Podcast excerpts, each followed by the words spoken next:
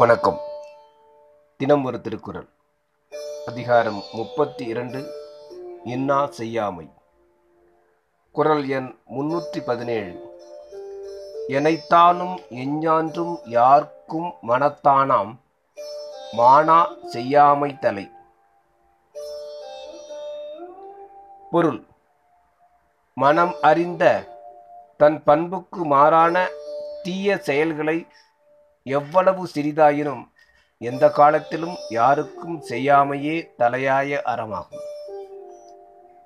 விளக்கம்: ஒரு செயல் அறிந்து செய்யாத வழி குற்றமில்லை என்பவர்களது கொள்கையை உடன்பட்டு மனமறிந்து செய்யாதே என்றார்.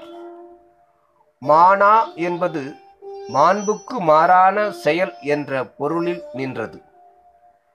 எவ்வளவு சிறிய துன்பமாயினும் அது துறவிக்கு பெரும் பாவமாய் முடிதலின் எனைத்தானும் என்றார்.